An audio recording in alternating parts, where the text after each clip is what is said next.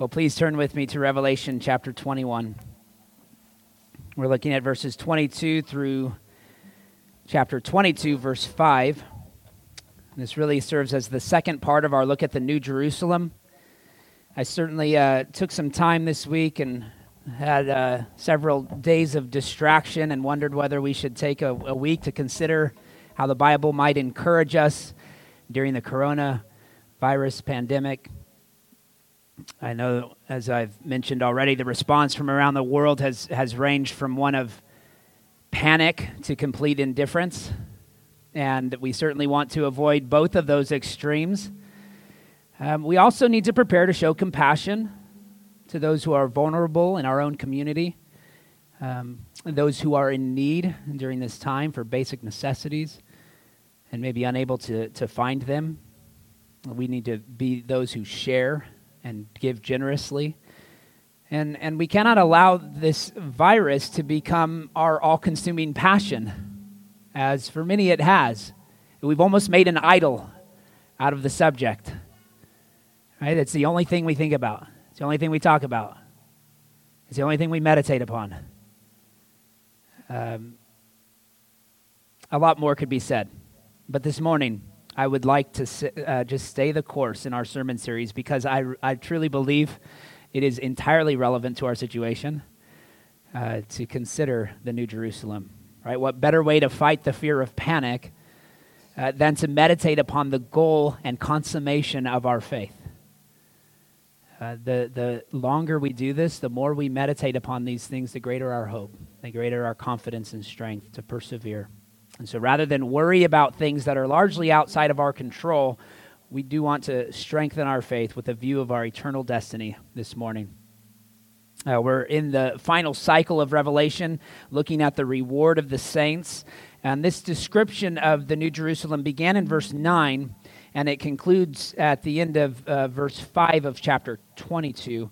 Uh, but really, in many ways, it's simply an elaboration upon the first eight verses of chapter 21, which was a reflection on the new heavens and new earth. Right, so you have the new heaven and new earth.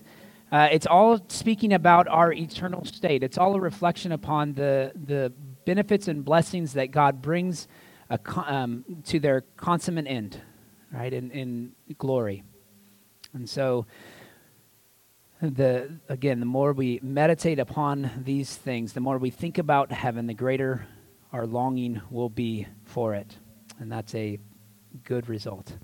So let us ask the Lord for his help as we read and meditate upon this passage. Heavenly Father, we are grateful for your word. We're grateful for this book and the encouragement that it's already been to us. And, and in many ways, it's been preparing us for seasons of fear, for seasons where, where there's darkness and chaos in the world. Lord, we know that you are sovereign. We know that you're seated on your throne. And we've seen uh, visions that have been described here from John of, of, of your sovereign power and authority, orchestrating all things for your glory and for our good. And so, Lord, we know that even this is, is not outside of your will. Lord, and, and whether it is uh, drawing people to repentance, whether, whether it is uh, causing people to consider things that they've never considered before and turn, causing them to turn to your word for answers and hope. Lord, we want to, as your church, be those, uh, be your hands and feet, be those who would go about and, and share the hope that we have in Christ. And Lord, we want to do so with confidence. We want to do so resting in your goodness for us. And so, Lord, help us to have eyes to see this truth and ears to hear it. Fill us with joy as we meditate upon these things. For your glory, we ask it. In Christ's name, amen. Read with me Revelation 21, beginning in verse 22. And I saw no temple in the city, for its temple is the Lord God, the Almighty, and the Lamb. And the city has no need of sun or moon to shine on it, for the glory of God gives it light. And its lamp is the Lamb. By its light will the nations walk, and the kings of the earth will bring their glory into it, and its gates will never be shut by day, and there will be no night there. They will bring into it the glory and the honor of the nations, but nothing unclean will ever enter it, nor anyone who does what is detestable or false, but only those who are written in the Lamb's book of life. Then the angel showed me the river of the water of life, bright as crystal, flowing from the throne of God and of the Lamb, through the middle of the street of the city. Also on either side of the river, the tree of life, with its twelve kinds of fruit, yielding its fruit each month. The leaves of the tree were for the healing of the nations. No longer will there be anything accursed, but the throne of God and the Lamb will be in it, and his servants will worship him. They will see his face, and his name will be on their foreheads, and night will be no more. They will not they will need no light of lamp or sun, for the Lord God will be their light, and they will reign forever and ever. Amen. This is God's holy word. Well, this passage in, encourages believers by focusing on what is and is not included in the future kingdom. Uh, the glory of heaven includes what is absent as well as what is abundant. As we reflect upon this first aspect of that, I, I want us to begin by considering what is absent in the new heaven and new earth, or what is absent in the new Jerusalem that's described here in verses 22 through 27.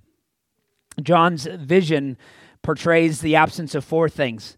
First of all, he begins with stating that there's no temple.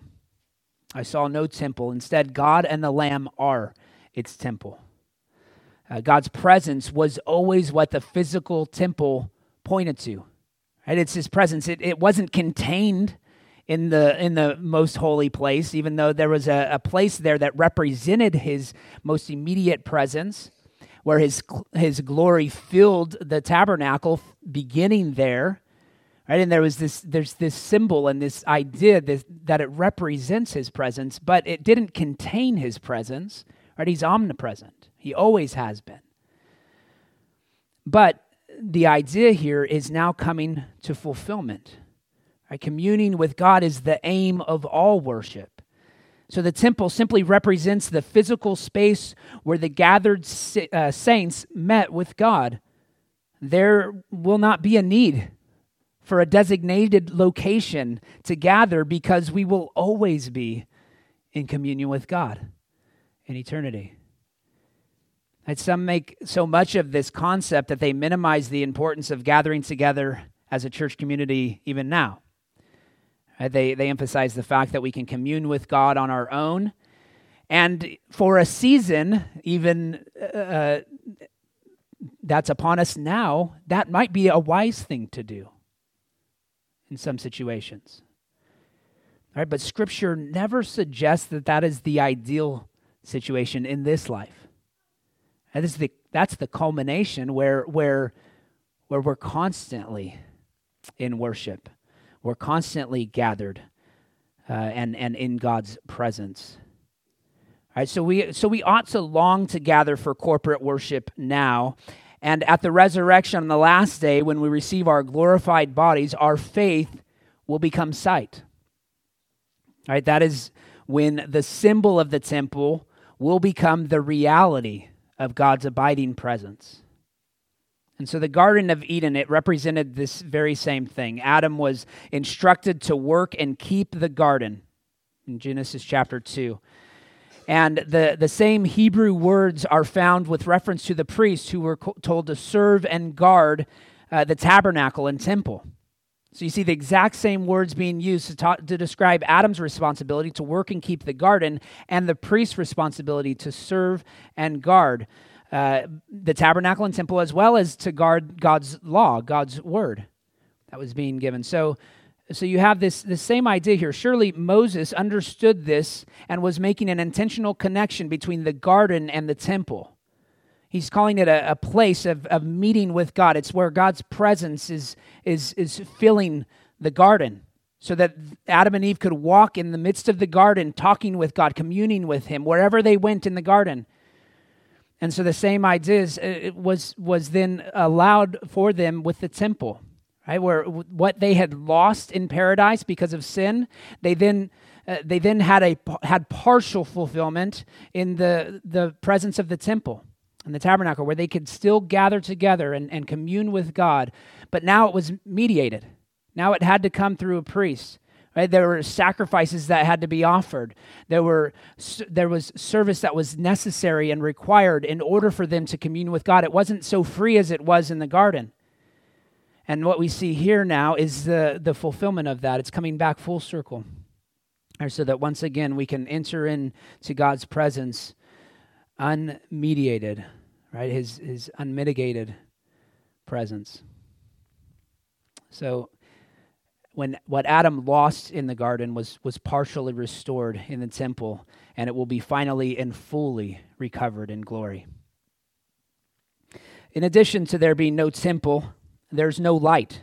And that's described in verses 23 and 24. It's the fulfillment of Isaiah chapter 60, verse 19, that prophesies of a time when the light of the sun and moon is replaced by the Lord's everlasting light. And so it's the absence of, of these luminaries in the sky because God Himself provides the light. And He is the everlasting light. Light is provided by God's glory so that all the nations are able to walk by that light. Uh, this fulfills the prophecy also of Isaiah 60, verses 3 and 5. This, this passage is a reflection. You can turn to uh, that parallel passage of Isaiah 60 later today and meditate upon that tr- chapter too, because it's being fulfilled here, which it anticipates the, the nations bringing their wealth into Jerusalem. So Revelation adds the idea of the kings and nations bringing their glory into Jerusalem. It, it it highlights not a not a earthly riches that they're bringing, but an, an apprehension of the gospel. They're bringing themselves as worshipers, reflecting the glory of God back to Him.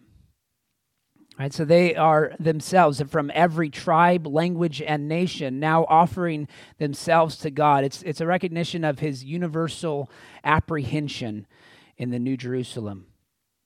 So this contrasts the earthly glory that, that was brought into Babylon as we considered the, the kind of the false glory of the earthly riches and wealth that, that Babylon possessed and spread and traded throughout the world. Right, this is in contrast here. Uh, those who have been redeemed from the nations will now bring with them their, their cultural identity that has been purified, all their unique diversity without any sense of superiority, will serve to magnify the God we worship for all eternity. I said that there is diversity in eternity. There's still a recognition that God has brought all of these nations together as one people in heaven. And so the infinite facets of grace will be on display forever in his saints. And so God's glory is, is placed on display, it says in this passage, by the, the Lamb, who is the lamp. Right? The Lamb's deity here is emphasized. Again, we must keep the symbolic nature of this apocalyptic book in mind. Uh, this isn't this isn't really about how we're going to see and move about in eternity. It's not like, well, how are we going to walk? Is it just going to be pitch black? Oh no, there's going to be light by God. That's that's not what is being emphasized here the emphasis is is upon the the fact that in that that God's glory will be on display as the light of the lamp which is Christ shines throughout the city which is his bride it's the it's the glory of God being reflected in the bride of Christ throughout eternity it's a it's a precious image for us to hold on to and then on the flip side, even though there's, there's no light in that since there's no night either. If you're taking this literal, you're, you're a mess because you don't understand what's going on now, right? There's no light, there's no night. What is there? No, it, it's talking here in verses 25 and 26. It's a reference to the fact that the gates would always remain open. There would never be any nighttime where they felt they needed to close it and protect themselves from invasion. There would be no, no sense of fear no sense of harm coming in from outside, no virus that would infiltrate.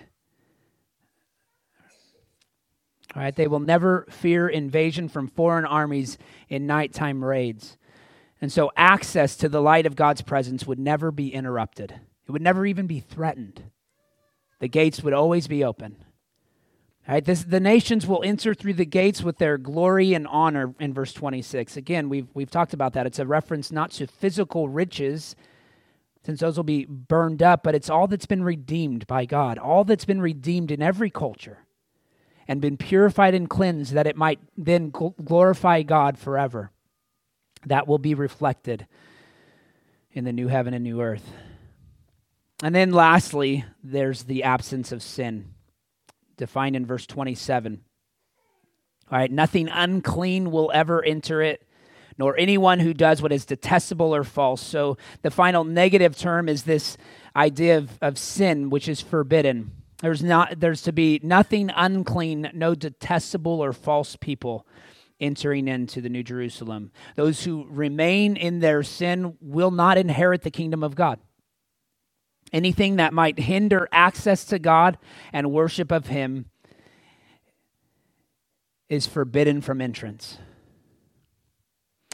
And so this is this also warns those who have grown comfortable with sin in this present life. Right, those who who um, who have been content with unclean things and detestable things. Right? Nothing unclean or detestable will enter in, into eternity. So why would we invest our time in such worthless pursuits? And these questions ought to serve as a, a wake up call to compromised Christians. It should lead them to repentance that they might better reflect the glory of their bridegroom, even now, in the present. Only those whose names are, are written in the Lamb's book of life those redeemed by the blood of the Lamb, will enter into the New Jerusalem. These are, are those who have turned away from their sin and repentance, and by the grace of God, desire the holiness without which they cannot see God. Right? They, they live for that holiness. This becomes your vision and your goal. This becomes your motivation. Right? Because of your gratitude for what Christ has done because he has shed his blood, because he's the lamb who was slain. We long to follow after him with all of our being. Right? Only those whose names are in the Lamb's book of life, those redeemed by the blood of the, of the Lamb, will enter into the New Jerusalem.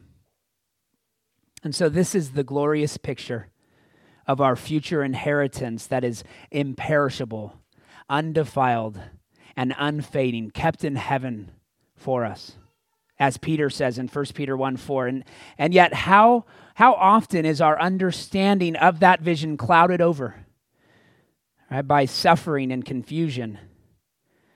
I came across uh, an illustration that a friend uh, posted this week, and it's, it's from Johnny Gibson. Johnny Gibson tells of how his, his wife delivered their second child and he brought his son, his young son, to the hospital to hold his baby sister, but she didn't move or make a sound because she had been born, uh, she was stillborn. And so Johnny wrestled with how to explain everything to his son. Right? He wanted to he wanted him to know that God is always good. And yet in moments like this it was hard for anyone to see that goodness.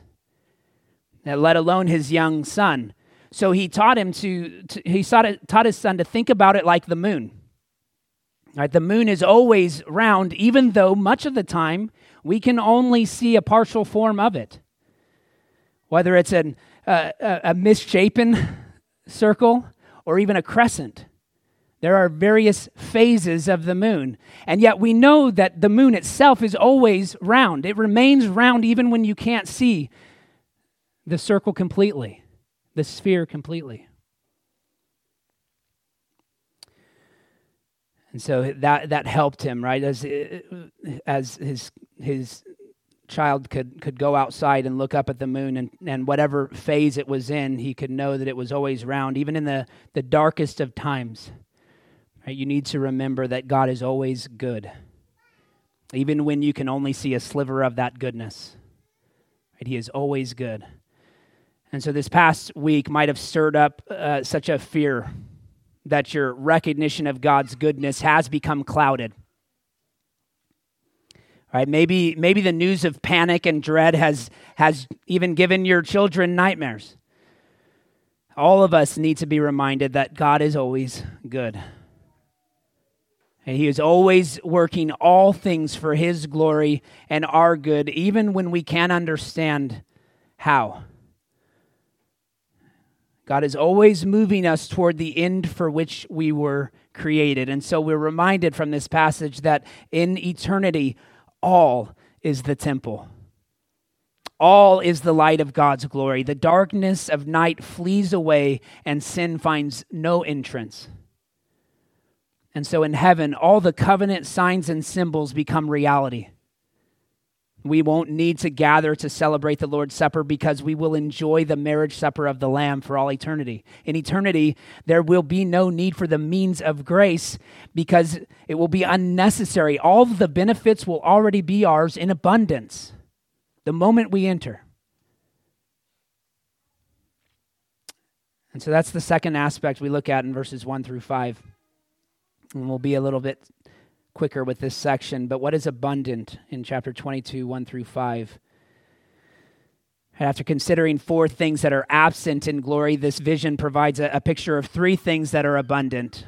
First of all, there's the river of life. It's, it's a river that is as bright as crystal, representing its pure quality. The river will forever serve as a reminder to us of God's cleansing power shown to us in the forgiveness of our sins. We'll never need to go out and, and, and hoard up on, on antibiotics, right? We're never going to run out of soap. We're going to have access to the river of life for all eternity. In fact, we're not really going to need it once we enter, right? But it's a reminder of God's goodness, His cleansing power in our lives right? And it will flow from God's throne through the middle of the street of the city. And it's, it's a metaphor of God's presence throughout the New Jerusalem, or maybe even more likely, it represents the gift of eternal life that will continue to, uh, to worship throughout eternity. All right, the, the gift of eternal life. We'll worship God for giving us that gift.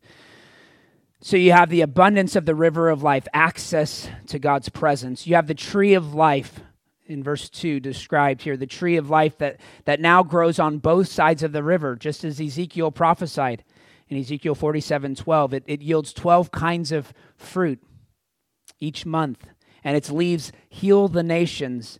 Now, how does that make sense? We've just talked about the fact that this is a place of no more pain and death and suffering. We've read that in verse 4 of chapter 21 right? That's all taken away. He, god will wipe away every tear from their eyes and death shall be no more. Neither shall there be mourning nor crying nor pain anymore for these former things have passed away. So why is there a need for uh, for uh, a tree that provides leaves for healing well, again, we shouldn't take the description of these leaves literally. God is not going to be continually wiping away tears in heaven.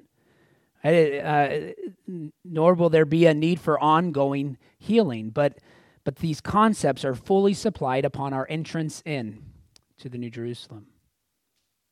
And so the presence of the tree of life is, is God's promise that there will not be any pandemics in heaven, nor will there be mass hysteria or panic stricken hoarding or health official recommendations for social distancing None of that will exist in the New Jerusalem. Amen. Right? All of the things that we presently hate about our situation will be gone, they'll be removed. And so the, this brings the Bible full circle back to Eden. Right? Uh, this Eden is, is far superior, however. Right? In, in this future Eden, we will belong to a kingdom that can never be taken away or lost. We're not on probation there like Adam was. Uh, the tree of life will never be guarded from feeding the inhabitants of the new heaven and new earth. We'll always have access. Meredith Kline, I think, plausibly argued that, that God's instruction to Adam included the responsibility to extend the boundaries of Eden.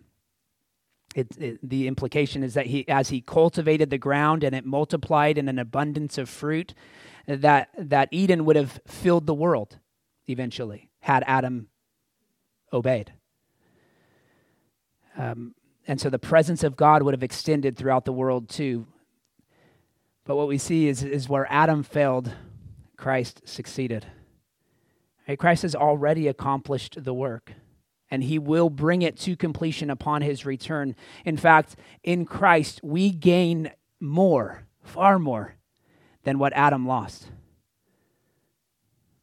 Adam was innocent and under the probation of perfect obedience, but by faith, believers possess the righteousness of Christ, which can never be taken away. Nothing can separate us from the love of God, which is in Christ Jesus. And so it leads us to our last our last image of abundance, which is the throne of God and the Lamb. Nothing is accursed. Nothing that might contribute to the suffering of any kind will be allowed to enter. Nothing will exist that might hinder our worship of God on his throne. And so servants will see his face, will, will worship him in purity, having been transformed into his likeness at the resurrection. His name will be on our foreheads. We'll enjoy intimate fellowship. Uh, this was represented even by the Old Testament priests who had, who had God's name written on their, on, on their foreheads. They, they were perfectly to reflect, or they were they were imperfect reflections of God's character, which now will be perfected in heaven. And, and even that has begun now, right, according to 2 Corinthians 3.18. So once again, as the, the previous section concluded at verse 25 of chapter 1, where the gates would never be shut by day, there would be no night, we have a, a reminder again that night will be no more in verse 5. God is their light, and nothing will be able to diminish it. Nothing will hinder the saints' access to God's glory. So, finally, the saints will reign forever. Right, throughout eternity, those who have been united to Christ in this present life will share in his offices. So that as, as prophets, we proclaim God's salvation. As priests, we will worship unhindered in the unmitigated presence of God and as kings will enjoy the rule and reign that Christ accomplished when he conquered all his and our enemies. And so we'll close with this. Every, every sign and symbol that we receive now by faith will become reality in the New Jerusalem. God's life giving presence will be the possession of the saints in abundance. And I like how Joel Beeke ties this together. He says the only place in the Bible where Jesus Christ used the word paradise is when he was on the cross. He said to the dying thief, Today shalt thou be with me in paradise. The only way to the paradise of heaven is through Christ's death. And at Calvary, God's Son in human flesh, in the place of sinners, allowed that sword of justice and God's anger against sin to fall on him. So that now, for all who come through him, the crucified Savior is the way into God's paradise. It's our access to the throne of grace. It's why we gather together, it's why we are united to him and one another. It's all because of Christ's sacrifice. And so, if you do not know him, turn to him. Repent and believe and put your trust in him. So that the glory that we've described in this passage might be yours in abundance.